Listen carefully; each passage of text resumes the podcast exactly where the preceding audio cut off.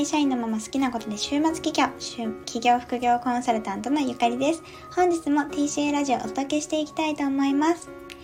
今日はレターっていうあのスタイフの機能があるんですけど質問したりできるものですねこのレターからあのご質問いただいたことについてお話ししていきたいと思います。初めて、レターのご質問を初めていただきました。ありがとうございます。えっと、レターでいただいたのが、SS、SNS の更新頻度はどのぐらいがいいですかというご質問をいただきました。ありがとうございます。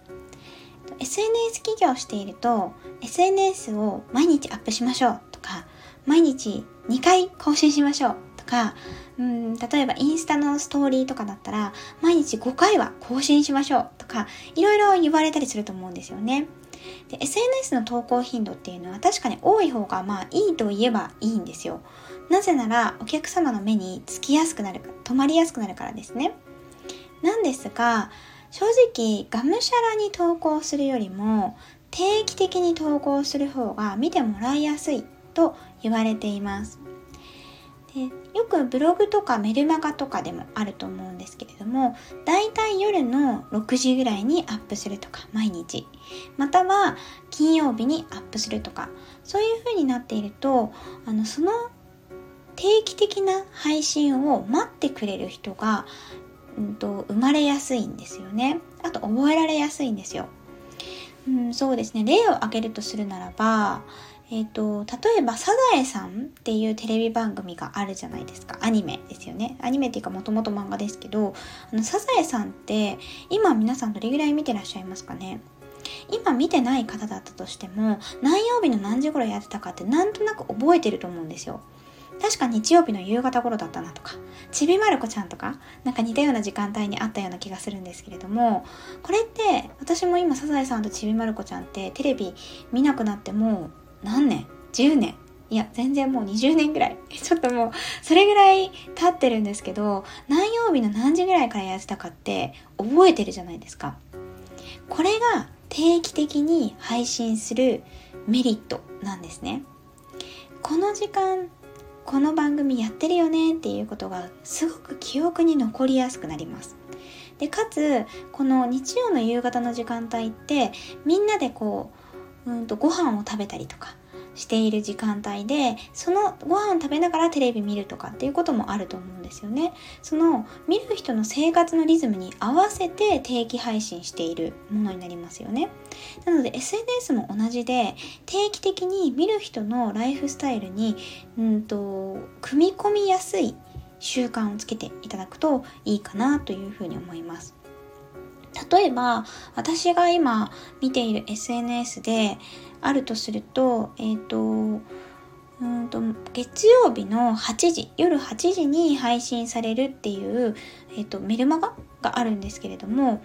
そのメルマガって毎週月曜の8時に配信されてくるので、内容が面白いとすごくやっぱ楽しみにしてる自分がいるんですよね。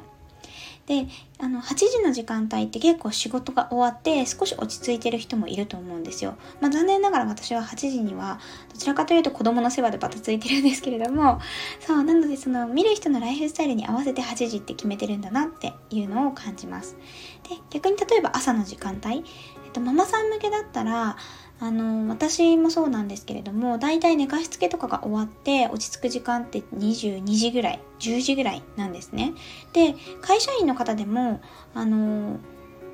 ママさんだとしても夜の22時ぐらいの時間帯って結構落ち着いても仕事もないし家事もないしあの自分の時間になってるっていう方が結構多い時間帯というふうに言われています。なのでこの22時に定期的に配信するようにすると結構見てもらいやすくなるんじゃないかなというふうに思います。同じ時間同じ曜日これをあの定期的に継続するというのがあのがむしゃらに投稿するよりも効果的だったりします。これによってその見てくれる方の日常に自分のコンテンツが埋め込まれていくんですよね。毎日、例えば月曜日、毎週月曜日の8時になったらメールが届くからそれ楽しみに見ようとか、あと最近はね、動画を配信してる方も多いと思うんですけれども、毎週金曜日の夜8時に動画がアップされるから、あ、あ新しい動画上がってるかな？あ、見ようみたいになったりします。この新しい動画が追加される頻度がバラバラだったりすると、なんかアップされたかなと思って見てみてもアップされてなくて、ずっとアップされない。で、いつなんだろう？っていう風になったりとか、あといっぱい上がってくるんだけど多すぎて見切れないとか っていうことも起こり得るわけなんですよね。なのでこの更新頻度は多い方がいいし、あの、うん多い方がやっぱり目に留まりやすかったりはするんですけれどもちゃんと見てくださっている方の日常のルーチン習慣に自分のコンテンツを埋め込んでいこうというふうに意識するのであれば定期的に配信するということをおすすめします。ということで今日もこの辺で終わりにしたいと思います。今日もご視聴くださってありがとうございました。この TCA ラジオではビジネスやキャリアアップに役立つ情報、あとは現役パラレルキャリアのライフスタイルなどをお届けしています。レターからもぜひぜひご質問いただけたら、その内容をもとに回答の音声をまた配信していければなというふうに思いますので、ぜひ楽しみにしていてください。もしよかったらいいねとかフォローもしていただけたら嬉しいです。今日もありがとうございました。バイバーイ。